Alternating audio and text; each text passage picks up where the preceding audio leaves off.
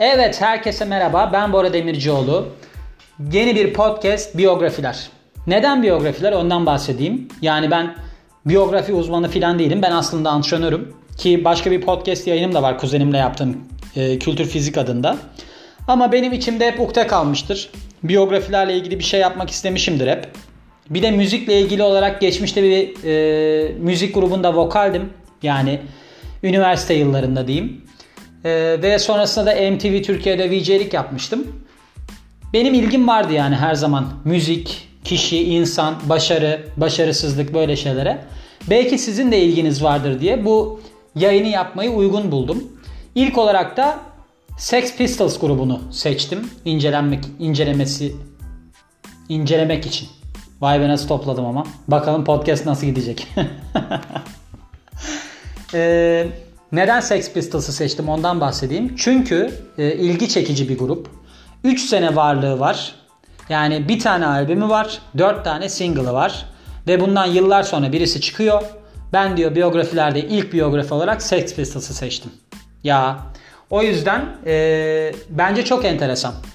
İncelenmesi gerekiyor. Ben de dedim ki nerelerden bakabilirim? Bu arada kaynakça da vereyim. Biyografi.com'dan baktım. Aynı zamanda da Sex Pistols Official'dan timeline'larından çevirdim. Yalnız şöyle bir şey yapmayacağım. Sadece e, grubun dikkat çekici kişilerin ismini vermeyi düşünüyorum. Ve de işte e, olayı başlatan kişinin ismini vermeyi düşünüyorum. Çünkü kalkıp da arada aslında çok da ilgilenilmeyen, çok da öne çıkmayan kişileri konuşarak sizin kafanızı karıştırmak istemem. Benim de kafam karışıyor. Çünkü bu grupta aslında iki kişi var. Bir John Rotten, bir de e, tabii ki Sid Vicious. Ben Sid Vicious'tan bahsedeceğim ilk olarak. Ondan sonra John Rotten'a küçük bir geçiş yaparız. Sonra gruba gideriz. Öyle devam ederiz. Sid Vicious aslına bakarsanız benim çok ilgimi çekiyor. Çünkü e, bu grubun bas gitaristi. Bu grubun bas gitaristi olmasıyla beraber çok olaylı bir karakter. Ve çok olaylı karakterler her zaman kalıcı olurlar. Mesela ben eskiden bir dönem e, dizide oynamıştım. Hatta dizinin ismini de vereyim Yaprak Dökümü. Orada yapımcıyla da aramız iyiydi. Bana demişti ki senin karakterin demişti kötü karakter olarak devam ettireceğiz. Ben demiştim ya demiştim böyle olur mu? Beni niye kötü karakter yapıyorsunuz? Ben iyi bir karakterim filan. O da demişti ki yok demişti biz demişti e, kötü yapalım ki seni. Kötü karakterler hiçbir zaman unutulmaz. Şimdi Sid Vicious da aslında e, kötü de diyemeyeceğim ama çok sorunlu bir karakter. Ve sorunlu karakter olduğu için gördüğünüz gibi ilk olarak onu seçtim. Çünkü adamın yaptıkları arasında şunlar var. Mesela konser sırasında yüzünü gözünü dağıtıp kan revan içerisinde gitar çalmak. Onun haricinde sürekli olarak olay çıkarmak, kavga çıkarmak. Eroin bağımlılığı, e, aklınıza gelebilecek bütün uyuşturucu maddelerin bağımlılığı. Ve sonrasında da aşırı dozda ölüm. Onun öncesinde de kız arkadaşını bir gizemli bir şekilde yani hatırlamadığını söylüyor. Ee, öldürüp işte olayın davası sürerken öldü zaten. Yani böyle bir sıralaması var. Olaylar olaylar, kız arkadaşı bıçaklayıp öldürme, devamında da kendisinin ölümü. Zaten çok da yaşamıyor. 21-22 yaşında falan ölüyor. 27'yi bile göremiyor öyle söyleyeyim. O yüzden olaylı karakter. Olaylı karakterler mesela Madonna ile Yatakta filminde olduğu gibi Madonna ile Yatakta'yı belgesel tadında değil belgesel zaten. Çeken kişi Madonna'nın yönetmen sevgilisi o dönemlerde. Onun yönetmeni o.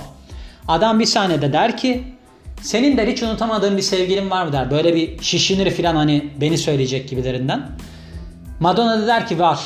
Adam da der ki işte der tam can evinden vurdum şimdi Madonna'ya. Hey Madonna neymiş filan gibi. Sonrasında Madonna da der ki şampen. Şampene kısaca bakarsak nedir şampen? Şampen o sıralar sürekli olaylar olaylar olaylar. Böyle bir anarşist bir hal. Sürekli olarak olay çıkarıyor. Polisle çatışıyor bilmem ne oluyor filan. Ama gördüğünüz gibi kadınları çıldırtıyor. Tıpkı Sid Vicious gibi. Sid Vicious kadınları çıldırtıyor mu bilmiyorum ama grubun menajeri Malcolm McLaren var. Onu çıldırtmış o kesin. Yani o onu çok tutmuş ve onun sayesinde aslında gruba giriyor. Çünkü bu geldiği zaman içeriye üstü başı yırtık pırtık bir garip bir kıyafet saçları dik dik. Yani adam bunu görünce diyor ki tamam diyor ya bu bizim grubun diyor bas gitaristi olmalı diyor. Çünkü bu adam diyor çok punk. Öyle bir hali var. Bizim grupta olmalı diyor. Ve işin ilginç tarafını söylüyorum. Adam bas gitarist olarak seçiliyor Fakat gitarla ilgili hiçbir şey bilmiyor. Yani nasıl çalınacağını falan bilmiyor. Fakat şöyle bir söylenti var e, Sid Vicious'la ilgili. Sahnedeyken çok primitif bir haldeymiş. Yani ne yaptığını bilmiyor gibi bir haldeymiş. Gitar çalıyor mu, çalmıyor mu, nasıl bir halde zaten kafa 100 milyon. Ama e, bilen kişiler zannedersem Motorhead'den birisi bunu söylüyor. O öğretmiş ona. Çok yetenekli olduğunu söylüyor. Yani adamın aslında çok yetenekli olduğunu söylüyor. Şimdi ben de kendi yorumumu katarsam şöyle düşünebiliriz. Yani bu adam zaten ya da bu kişiler çok yetenekli olmasalardı ya da iyi şarkılar olmasaydı eminim ki orada da şimdiki popçular gibi yüzlerce insan vardı yani o dönem. Bunlar kaldığına göre sadece Sex Pistols isminden dolayı kalmış olamazlar. Ve bu kişiler aslında çok fazla kale alınmış. Mesela bir televizyon programına çıkıyor. EMI ile anlaşma imzalıyorlar bunlar ilk başta. Ee, televizyon programına çıkıyorlar. Today Show'a çıkıyorlar. Oradaki e, ne derler ona sunucu bunları kışkırtıyor kışkırtıyor. Zaten mailleri de olduğu için canlı yayında küfür ettiriyor bunlara. Ondan sonrasında böyle bir medya baskısıyla hiçbir yerde çalamıyorlar. Halbuki aslında kariyerleri çok iyi gidebilecek şekilde ama hiçbir şekilde çalamıyorlar. O yüzden de öyle bir durumları var yani adamların. Yani bence çok yeteneksiz falan olamazlar. Tesadüf olamaz benim düşüncem. Ben şarkılarını beğenmiyorum o ayrı bir konu ama ben de müzik uzmanı değilim tabii ki. Ee, bu Sid Vicious'ın haricinde John Rotten da aslında gruba katılma olarak enteresan bir e, durumda katılıyor. John Lydon ilk orijinal ismi bunun. O da şöyle e, bir seçme yapmak istiyorlar işte bir tane şey vokal almak için gruba. Ve e, London's King's Road'da takılan bir çocuk var böyle. İşte bunun saçları böyle yeşil renkli. Kendisi kesmiş saçlarını ve bir tişört giymiş. Üstünde de I hate Pink Floyd yazıyor. Yani hani Pink Floyd'dan nefret ediyorum yazıyor. Gene bu Malcolm McLaren'ın ilgisini çekiyor ve diyor ki sen diyor bizim audition'a gel diyor. Bizim diyor kendi dükkanımda olacak diyor. Bu arada bu Malcolm McLaren da grubun menajeri olan e, kişi aynı zamanda da bir dükkanı var. Let It Rock adında. E, zaten grubun menajeri ol diye de grup üyeleri tarafından o oranın sahibiyken baskı görüyor. Sonrasında diyor ki tamam diyor ben diyor grubun menajeri olayım diyor. Ve grubun menajeri oluyor falan filan. 1975'te onun sayesinde kuruluyor grup. 1978'de de zaten e, grup ortadan kalkıyor. Yani grup diye bir şey kalmıyor Amerika turnesinde. Çünkü bu grupla ilgili şöyle bir durum oluyor. Sid ve Nancy, e, Sid Vicious'ın kız arkadaşı var. O sıralar Amerikalı bir kız arkadaşı var. Ve grup üyeleriyle bu Nancy hiç anlaşamıyor. Onlarla sürekli olarak bir gerilim halinde falan. Amerika turnesine o da geliyor. Hatta durum öyle bir noktaya geliyor ki e, John Rotten Sid Vicious'a gidip diyor ki sen diyor bu kızdan diyor ayrıl. Bu kızla diyor bizim grubumuz yürümeyecek diyor. Ama çok olaylı bir ilişkileri olduğu için Sid Vicious'la Nancy'nin e, ayrılamıyor bir türlü. Yani mesela sürekli uyuşturucu kullanıyorlar. Eroinmanlar yani öyle söyleyeyim. Ve ondan işte biz temiz kalacağız filan diyorlar. Hiçbir şekilde temiz kalamıyorlar. Çok güzel filmi var. E, Gary Oldman oynuyor sanırsam. Ve Nancy. E, orada o kesiti izleyebilirsiniz. Çok çok olaylı bir durumları var ki e, grubu dağıtmaya kadar gidiyor. Zaten grup 1978'de dağılıyor. 1978'de dağıldıktan sonra e, Sid Vicious ölüyor zaten devamında. E, aşırı dozda eroinden ölüyor.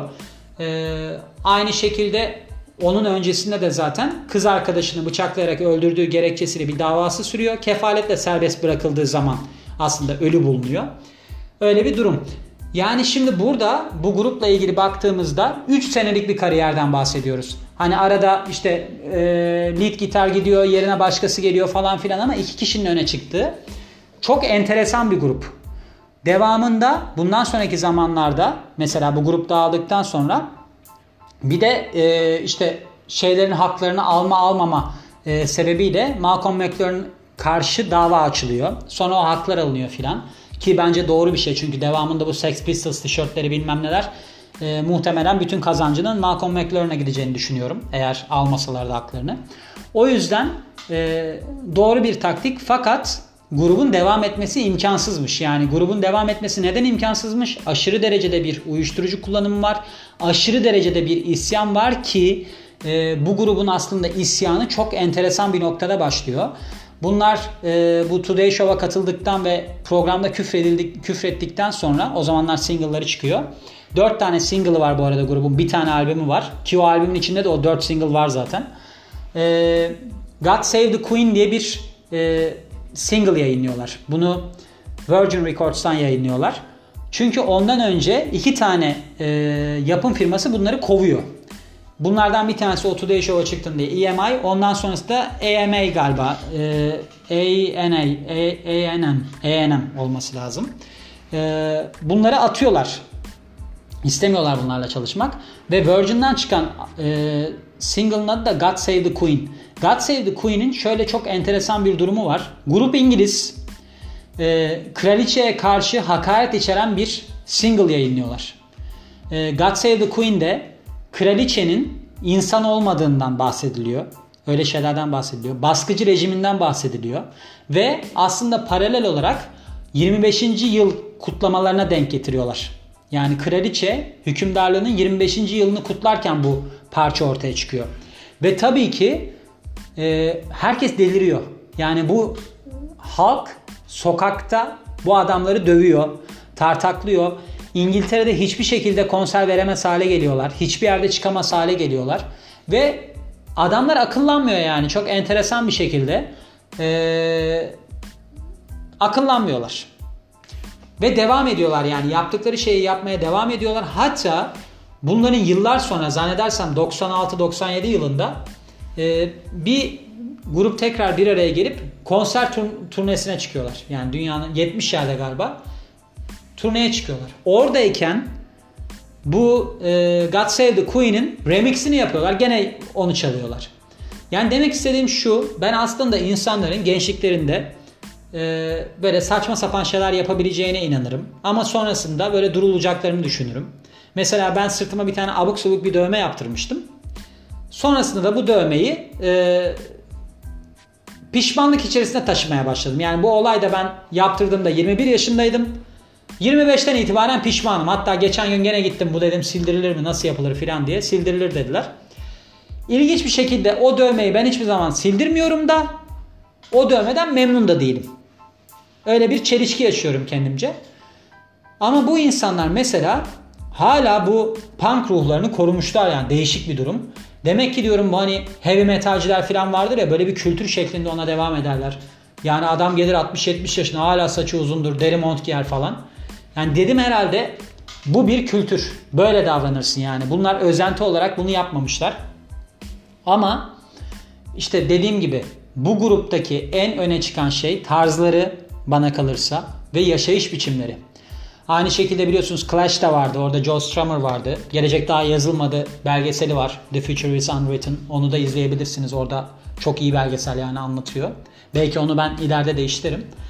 Ee, orada da mesela öyle bir durum var. Yani adam çok isim yapmış olmasına rağmen o zamanlarda konserinin biletlerini kendisi dağıtıyordu. Benim çok etkilendiğim bir durum vardı. Adam konser veriyor ve kapıda biletleri kendisi satmaya çalışıyor. Yani şunun gibi bir şey. Türkiye'den örnek vermemiz gerekirse hani cool bir isim seçeceğimiz e, seçmemiz gerekiyorsa Teoman konser veriyor ve konser biletini almaya gittiğinizde kapıda konser biletini Teoman dağıtıyor.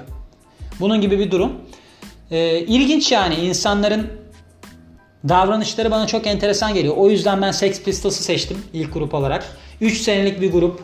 4 single bir albüm olmasına rağmen bu kadar e, isim yapabilmiş. Rock and Roll Hall of Fame'e davet edilmiş ama reddetmişler. E, orada olmayı istemediklerini söylemişler. Yani meseleleri hiçbir zaman bitmemiş bir grupmuş. Ölenler filan derken grupla ilgili özet olarak ne diyebiliriz? Sid ve Nancy'yi izleyebilirsiniz.